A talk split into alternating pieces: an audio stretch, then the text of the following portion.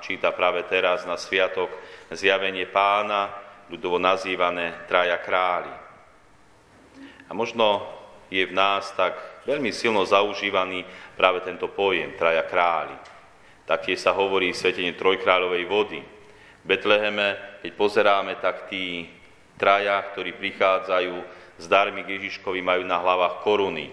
Čiže tak ľudovo je už zaužívané, že prišli sa Ježišovi pokloniť traja králi. No čo máme písané vo Svetom písme? Boli to králi? Neboli to králi.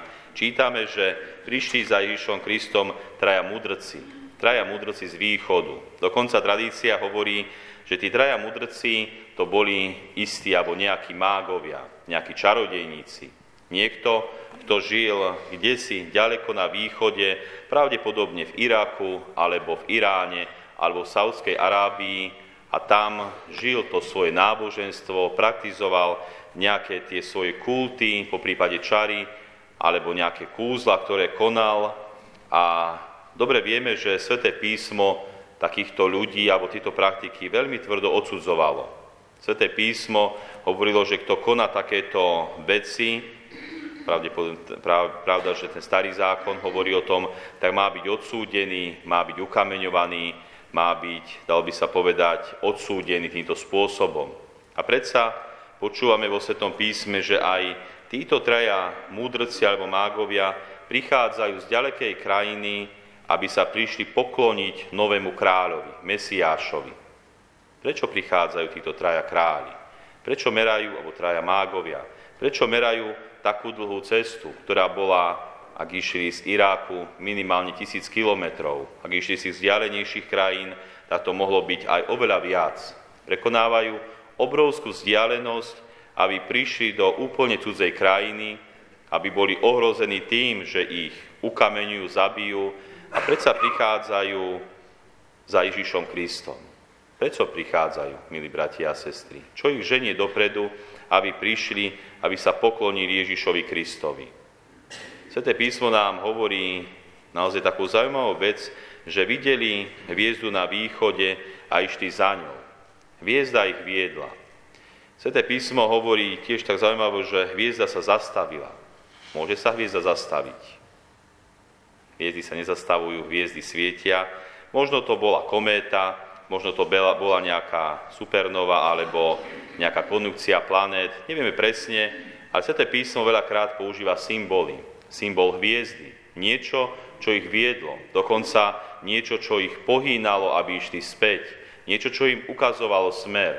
Toto niečo im ukázalo, aby išli a niečo ich naplnilo túžbou pokloniť sa kráľovi, prekonať obrovskú vzdialenosť, vystaviť sa nebezpečenstvu a prísť do cudzej krajiny. Dal by sa povedať, Boh im dal túto túžbu. Boh dáva túžbu nielen nám pokrsteným alebo verným Bohu, ktorí sme blízko pri Bohu, ale Boh dáva túžby aj tým, ktorí, dal by sa povedať, nepatria do tej Božej rodiny tí, ktorí neveria v Boha, tí, ktorí nie sú pokrstení, tí, ktorí sú vzdialení. Boh dáva všetkým túžbu, aby išli a hľadali niečo iba viac, niečo viac, niečo, čo prekonáva tento svet, tento materiálny, hmotný, časovo obmedzený a zanikajúci svet. Takúto túžbu dal Boh aj týmto trom mudrcom, hoci navonok mohli byť vzdialení od Bohu, aby išli a poklonili sa. A práve to poklonenie znamená, že uznali, že to malé dieťa je kráľom, je pánom. A dal by sa povedať aj my, kresťania, ktorí sme sa prišli pokloniť, či už v tejto svetej omši, alebo nejakým iným spôsobom Bohu Ježišovi Kristovi, aj my by sme sa mali stať takými hviezdami. Mali by sme svietiť, mali by sme žiariť, mali by sme možno nadchýnať tých, ktorí neveria v Boha, neveria v Ježiša Krista, aby aj my sme sa stali takými hviezdami, ktoré vedú, ktoré inšpirujú, ktoré privádzajú ľudí k Bohu, aby prišli uznať Ježiša Krista za svojho kráľa, za svojho pána. Dá sa to, milí bratia a sestry.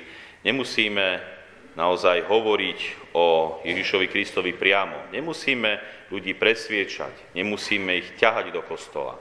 To nie je to najsprávnejšie a naopak máme žiť práve takým správnym kresťanským životom, že práve tých druhých to nadchne, druhých to inšpiruje. Možno zatúžia po takom živote, tom kresťanskom živote, možno aj náboženskom živote, život, ktorý dáva viac, ako dáva tento svet. Vidíme, že tento svet je plný násilia, vojen, plný nespravodlivosti, krivdy. A čo prináša Ježiš Kristus? Ježiš Kristus prináša tie dary, ktoré sú láska, odpustenie, ktoré sú naozaj ten duchovný, silný život, ktorý dokáže prekonať všetky ťažkosti. Ak toto budeme žiť, ak sa týmto staneme my hviezdou pre tých ostatných, verím, že naozaj aj tí neveriaci zatúžia. Boh im dá tú túžbu, ale veľakrát potrebujú nasmerovať, ukázať ten smer, ako to urobila hviezda v dnešnom evanílium, ktorá viedla tých troch, dalo by sa povedať, neveriacich, cudzích, možno Bohu odporujúcich ľudí, aby našli ten správny cieľ. A vidíme, že neskôr sa dávajú, alebo neskôr začujú aj samotné usmernenie Boha. V záver Evanília počúvame, keď sa vo sne, keď vo sne dostali pokyn, aby sa nevracali k Herodesovi, inou cestou sa vrátili do svojej krajiny. Dal by sa povedať, začuli už aj Boží hlas. Nie len tú hviezdu, nie len túžbu, začuli samotného Boha vo sne. Boh aj takýmto spôsobom privádza ľudí bližšie k sebe. Tak aj my dnešný deň na Sviatok zjavenie pána, nechaj my sa stávame tou hviezdou, inšpiráciou, a vedením pre tých ostatných. Amen.